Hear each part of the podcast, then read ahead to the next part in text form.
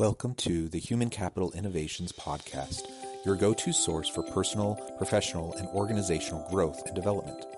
We hope you tune in often for all things people management, organizational development and change, organizational leadership, and social impact related. Maximize your personal and organizational potential with Human Capital Innovations Podcast.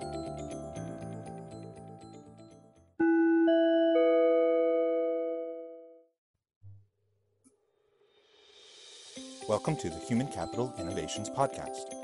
In this HCI podcast episode, I talk with Pandit Dasa about his time as a monk in New York City and how he became a corporate leadership consultant focused on mindfulness in the workplace.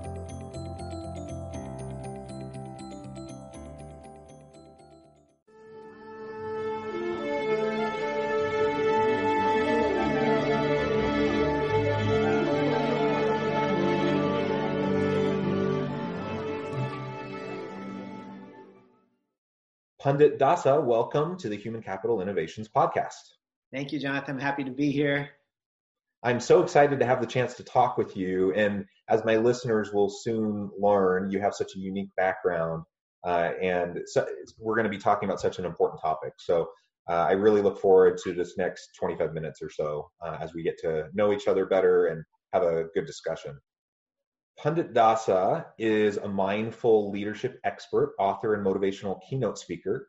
His inspirational speeches aim to create a more mindful workplace culture, which increases productivity and improves retention. He encourages leadership and coworkers to appreciate and celebrate the success and contributions of others. Pandit captures the audience's attention by sharing his journey on how and why he spent 15 years living as a monk in New York City, the incredible life and leadership lessons he learned from that experience, and why he's no longer a monk. His story is chronicled in his book, Urban Monk.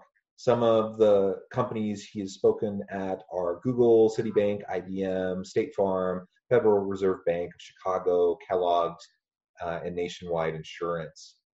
Um, again, so I'm so excited to have you on the podcast today. Uh, before we launch into the the topic of discussion for today, is there anything else, Pandit, that you would like to uh, start off with uh, in sharing with our listeners? Well, I mean, since you did mention that I lived as a monk, I'm assuming your listeners are wondering uh, how in the world that happened. Uh, when I was a monk, uh, the number one question I was being asked is, Why did you become a monk? And now I'm not a monk. So the number one question I get asked is, Why are you not a monk? So I figured that I can go ahead and start with that and just uh, explain how that happened. It's obviously a very long story, but I'm to, I think I've learned to tell it in about a minute. For more details, people can go to the website or check out the book. Uh, so I, I, grew up in Southern California. Uh, my parents came from India to the US with almost nothing in 1980. So the first thing they did was set up a small shop on Venice Beach to selling gift items. Real simple setup. Working seven days a week, very hard, 10, 12 hour days basically. And within a matter of about eight years, uh, they developed a multi-million dollar jewelry business. So we began living this incredible American dream, bought a house in the hills of Los Angeles. Uh, everything was great. Then in the early 1990s, uh, the jewelry factory burnt down. We lost everything, went completely broke. And at that point, we decided to explore new business opportunities in 1993 in post communist Bulgaria in East Europe. Uh, so, Bulgaria had just come out of communism. Um, no one spoke English in that country at that time, so it was a very interesting experience. Uh, couldn't talk to the cashier, to the post office folks, phone operators, no one spoke English. So just imagine that.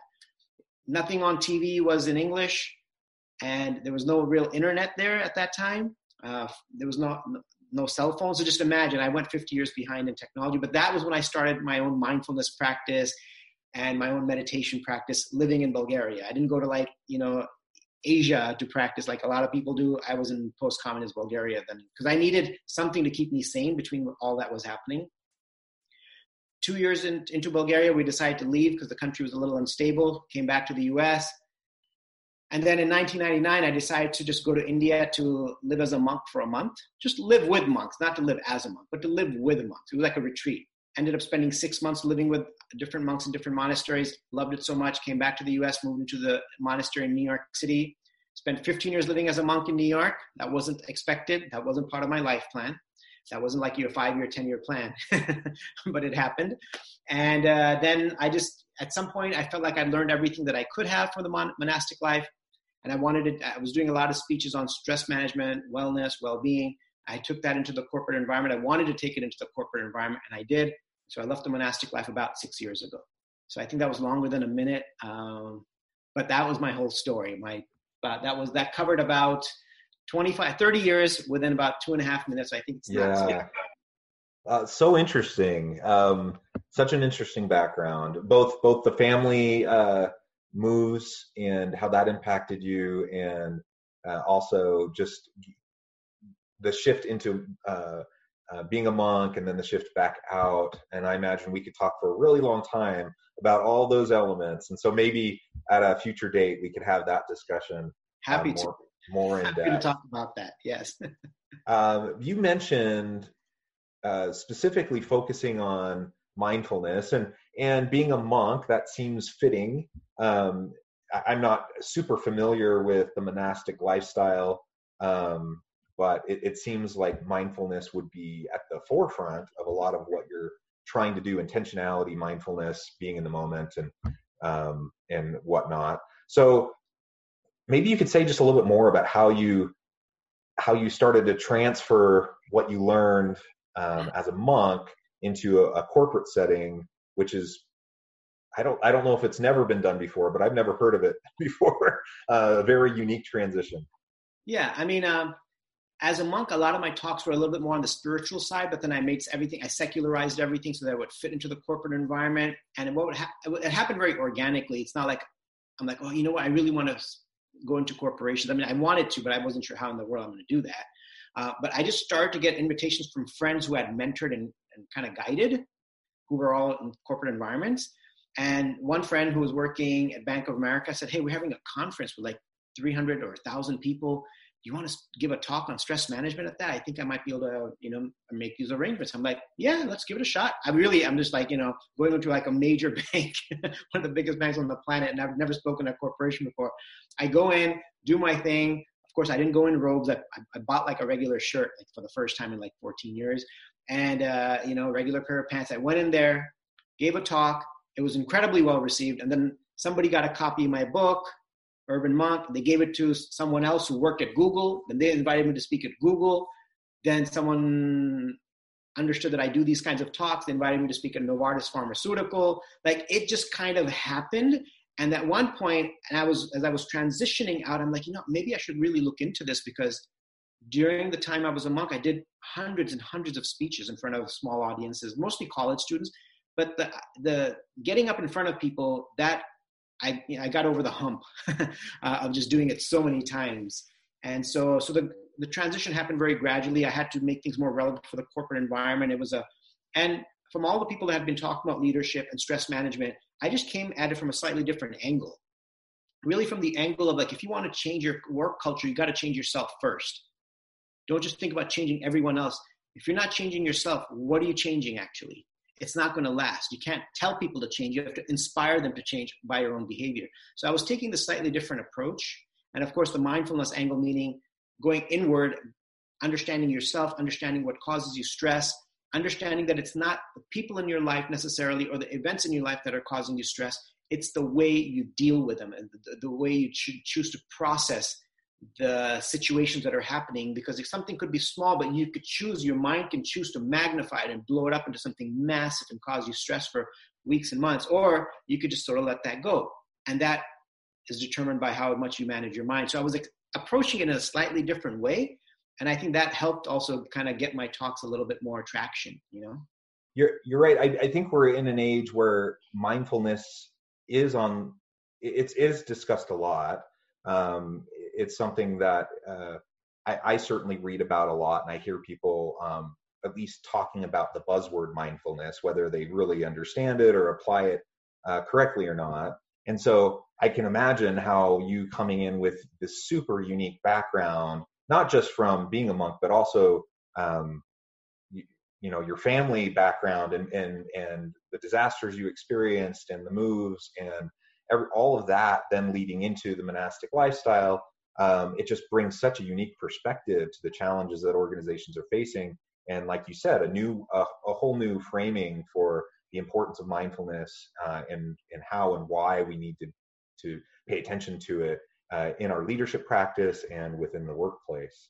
Mm-hmm. Um, so kudos to you um, for for uh, getting that ball rolling. And like you said, sometimes things just catch momentum, don't they?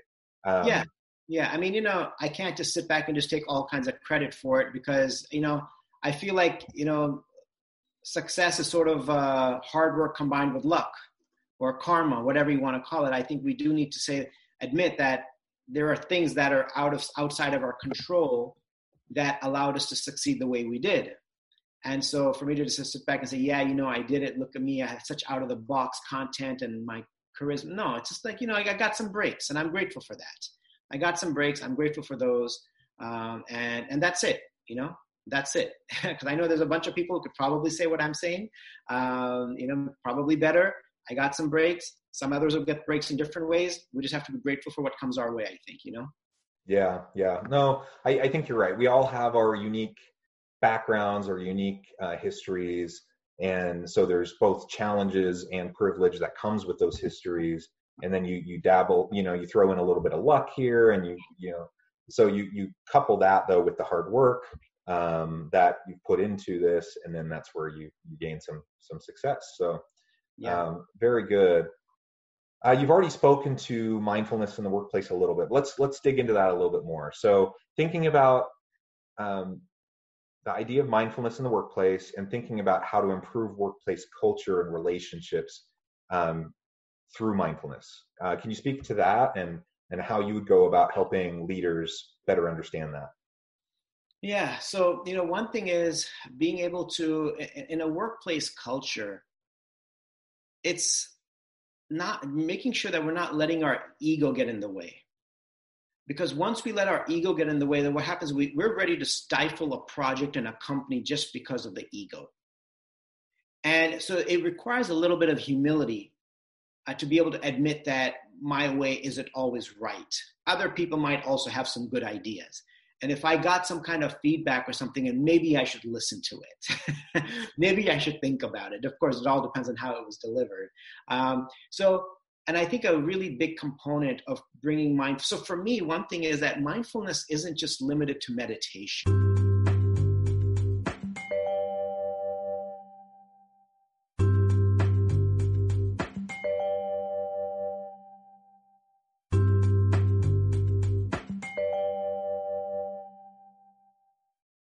Moment we hear the word mindfulness, people might think that, oh, so you just go in and have people meditate and like it's kind of, uh, you know, makes them succeed. I'm like, no, that's not it. You know, uh, it's much more than that.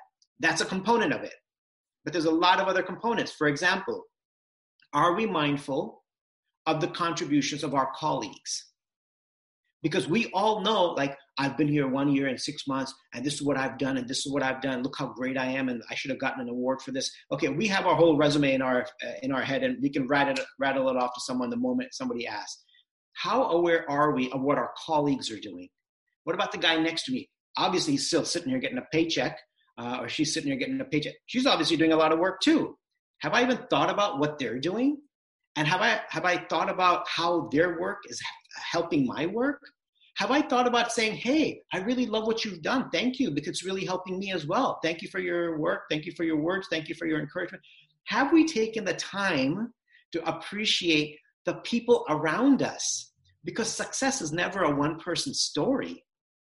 It's never a one person story. There's always so many people in the background doing things people we may not see or recognize or note that what they're doing contributed to my success.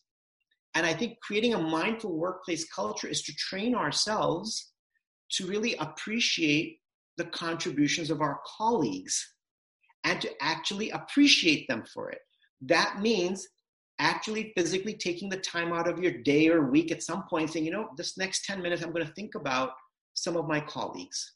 What are they doing? Because otherwise, it just becomes very self centered. And if everyone's just self centered in that way, no one's thinking about what others are doing, then where's it going to go? If it's every man and woman for themselves, then the big picture is going to be lost. So I think it. So I actually, this is what I teach. Like I, I teach people to like actually take time out of their day to think about how others are contributing and to actually go and appreciate them for something. Maybe somebody said something in a meeting and you liked.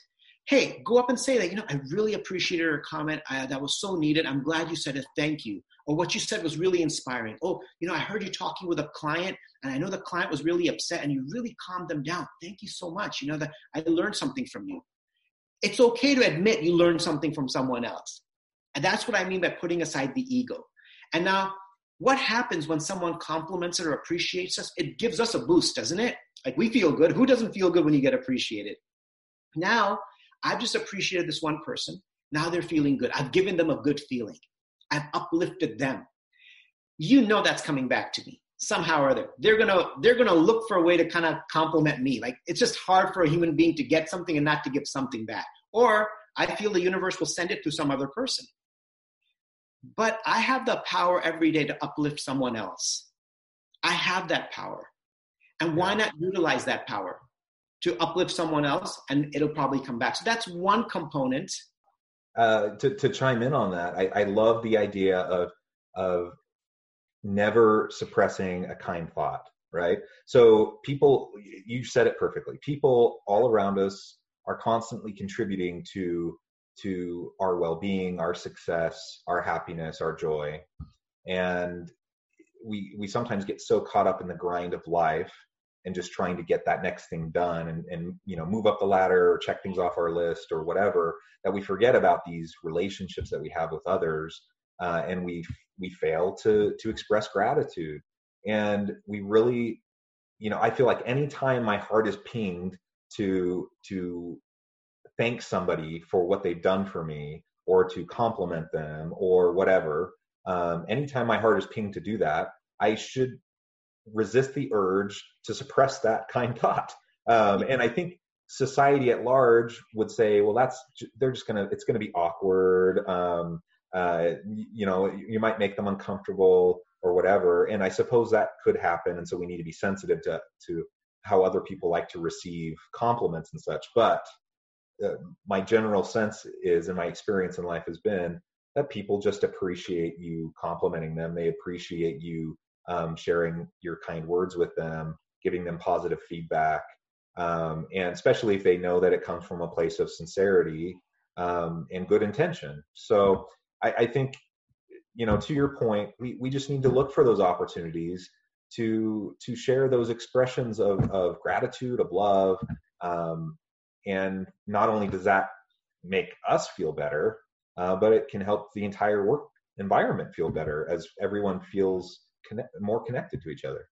And you know, those opportunities are everywhere. We're just not, I mean, everyone's busy working. They're all doing something. They're everywhere if we just take the time out to, you know, to look at it. And yeah, it might be a little awkward for, but most people, it won't be. It'll be welcome. Uh, yeah, could, and and, it, and like you said, it, it's everywhere. That's my experience too. We see it all around us. If we'll just open our eyes and pay attention to it, um, there are opportunities everywhere. And oftentimes, it only takes a moment. It just that smile, that quick kind word. Sent, you know, you have a thought come into your head about, oh, this person did this for me. I'm going to send them an email or a text. Uh, it it just takes a moment, and it's so uplifting to you, anyways I mean, from a selfish standpoint, if I'm looking at it just selfishly, I'm thinking, wow, what better way for me to feel better about myself and about my life than if I take just a little bit of time out of my day to try to make someone else's life a little bit better. Um, you know, I, I, think the proof is in the pudding, uh, and and people will see lots of great improvements.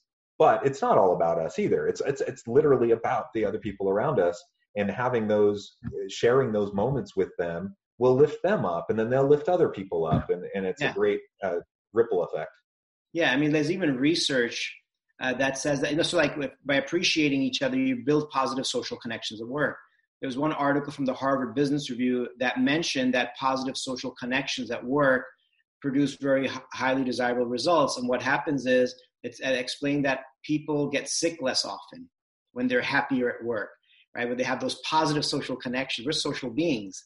So if we're happy in those social environments, especially at work, where we're spending more than half of our waking time, we get sick less often. People learn faster and they remember longer. They display more mental acuity and they perform better on the job. Like these are incredible.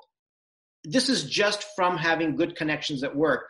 like you're showing up for work more, you're happy, you're getting more done. Like it's not, I mean, it's not rocket science. Being kinder to each other is yeah. good for the workplace. Yeah. So, so let's talk about that a little bit more. I, there's lo- lots of research that shows the benefits of, of relationships in the workplace about um, how it impacts uh, employee engagement, uh, satis- job satisfaction, life satisfaction, all these types of things, and it's connected to this this idea of mindfulness and and connectedness through relationships. Um, there's so many positive organizational outcomes that come from this. Um, so, from a business case perspective, we should be doing this, right? Yeah. But beyond the business case, the human case is that we want happy, fulfilled, thriving people. Um, I want to be a happy, fulfilled, thriving person. I want my family, all, all my family members to be, the people I work with, I want them to be fulfilled and to be happy. I want my organization to be that way. And so the, the business case is clear, but beyond the business case, it's it's a simple matter of of the human experience and wanting to enhance that for as many people as possible. And I think that's something we can you and i can do as we meet with leaders and talk to them. But every leader every manager has the opportunity to have this kind of influence on their teams and within their their areas their divisions. Uh, and and I, I hope that they would they would see the the catch the vision and see the power behind it yeah, I mean, it's something that's so easily doable. It doesn't cost any money, and that's what they want, like to save the money and make more. And then, again, like research says that you know people who are appreciated just work harder. Yeah. And what what's really satisfying for me about bringing this into the companies is when I hear people tell me during follow up visits that you know I started to introduce this to my family, and now some of us like we sit and meditate together. But some of the mindfulness practices that I teach um, in, in, addition to my talks are just like you know deep breathing exercise to reduce stress because when your stress is reduced, you have more clarity in your mind. Then you're able to get a clearer perspective on what's happening in life. So maybe some situation at work seems not so good. Your mind, if it's stress, it's going to make it something into something huge. But if it's you relax your mind, now you can put it back into its proper perspective. Oh, it's only this big. Okay, it'll pass. Right? And then it spills over into people's personal lives. Like you learn about appreciation in the workplace, and you're like, okay, well, maybe I should do this with my in, at home, and um, maybe I can bring all this into my home. And then I've heard also some some folks tell me that now they're starting to do it with their family members and their kids and everything. I'm like, wow, that is just so satisfying to hear that I spoke at a company, but they these people just took it home, and now the, the family's doing it together. So it's so satisfying to know that this is not just a work related thing that if they decide that they can bring it home with them and it's only going to improve their if if it improves their home life that'll improve the work life. And if the work life is improving then the home life will improve. It just kind of feeds each other. Yeah that's right. Um, so let's talk a little bit more too about the current pandemic. Um, you talked about the connection between mindfulness and stress anxiety uh, and performance. So, so the interlinkages of all of that and while I think that's always relevant and always important to keep in mind, I think it's of heightened relevance right now because um, we just are in this period of, of uncertainty um, and and there's uh, mental health issues re- related to social isolation um, and uh, and then just all the corresponding anxieties and stressors you know that are heightened i think right now as people are trying to work from home or maybe they don't even have a job at the moment um, so, what what do you think are some specific ways that we can use mindfulness practice in stress reduction um, to help build trust and collaboration in the workplace, those sorts of things? Yeah, and I, am going to go back to the one statement that I mentioned earlier that I don't think mindfulness is limited to just meditation. So, in terms of managing stress, I think it's uh, more important than ever before the whole idea of self care. And I like the example of like when we when we used to be able to board airplanes uh, before the plane took off. They said that if the if the oxygen mask drops, put your own mask on first. And I think we got to remember that uh, that if we're not putting our own oxygen mask ourselves, if we're not giving ourselves the self care that we need, how are we going to really be there for our family members because we're all not confined together? And how are we going to show up for our colleagues? So, what does self care mean? I, it means a few different things. One is, are we making sure that we're getting enough sleep right now more than ever? Because now the boundaries are basically all blurred. When does work day start and when does it end? You're sitting at the dining, dining table all day long, snacking all day long. When does it end? Creating a schedule, having those boundaries making sure we're getting a good, a good enough amount of sleep, six to eight hours, uh, making sure we're not drinking coffee or caffeine before going to bed, making sure we're not doing some aggressive exercise going to bed, dimming the lights, making sure we create an environment where we can get enough sleep. Are we making sure we're eating a healthy diet? And what that means could be a little bit different for everyone. I always recommend increasing your intake of fruits and vegetables, making sure you're properly hydrated, you know, eating decent portions, not like massive portions, not eating a ton of sugar, like really paying attention to that because now at home we've got all kinds of junk food probably lying around it's easier to just grab stuff uh, and like plan your meals. If you plan them, there's a better chance you'll eat healthier, right? Staying in touch with our friends and family and colleagues, just reach out to people, have a video chat with them, see how they're doing, uh, connect with people. So I think you know, colleagues or friends or family, whoever it is, right?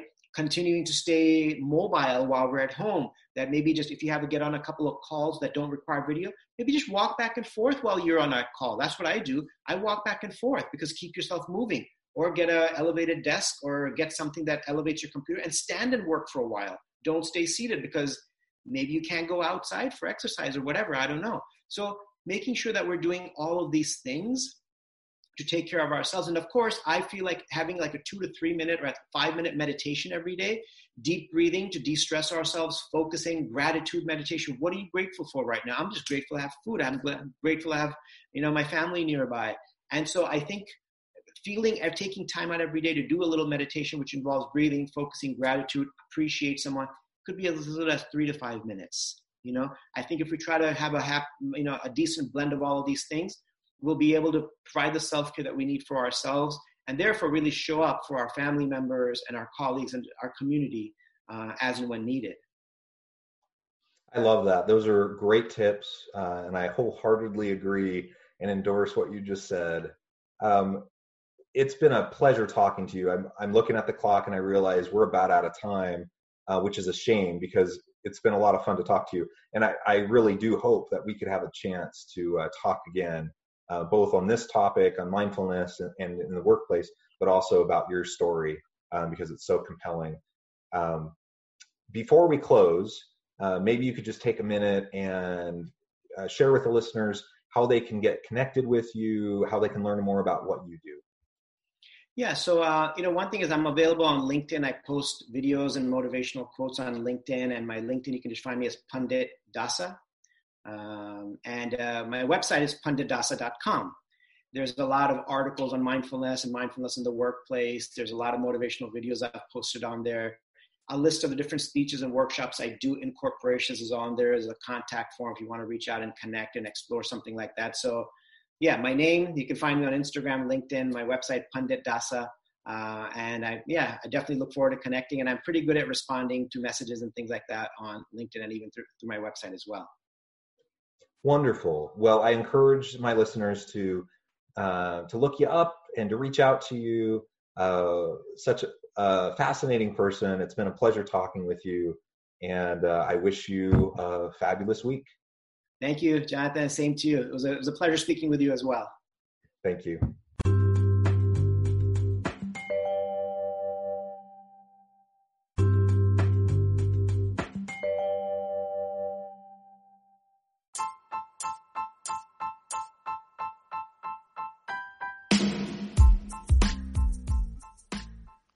We are excited about the launch of HCI's new magazine, Human Capital Leadership.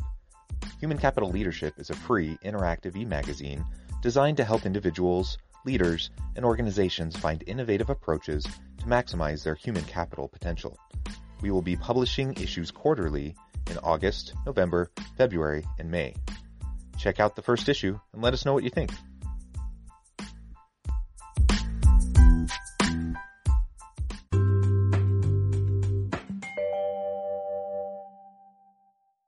Thanks again for joining us for this episode of the Human Capital Innovations Podcast. I hope you stay healthy and safe and that you have a great week.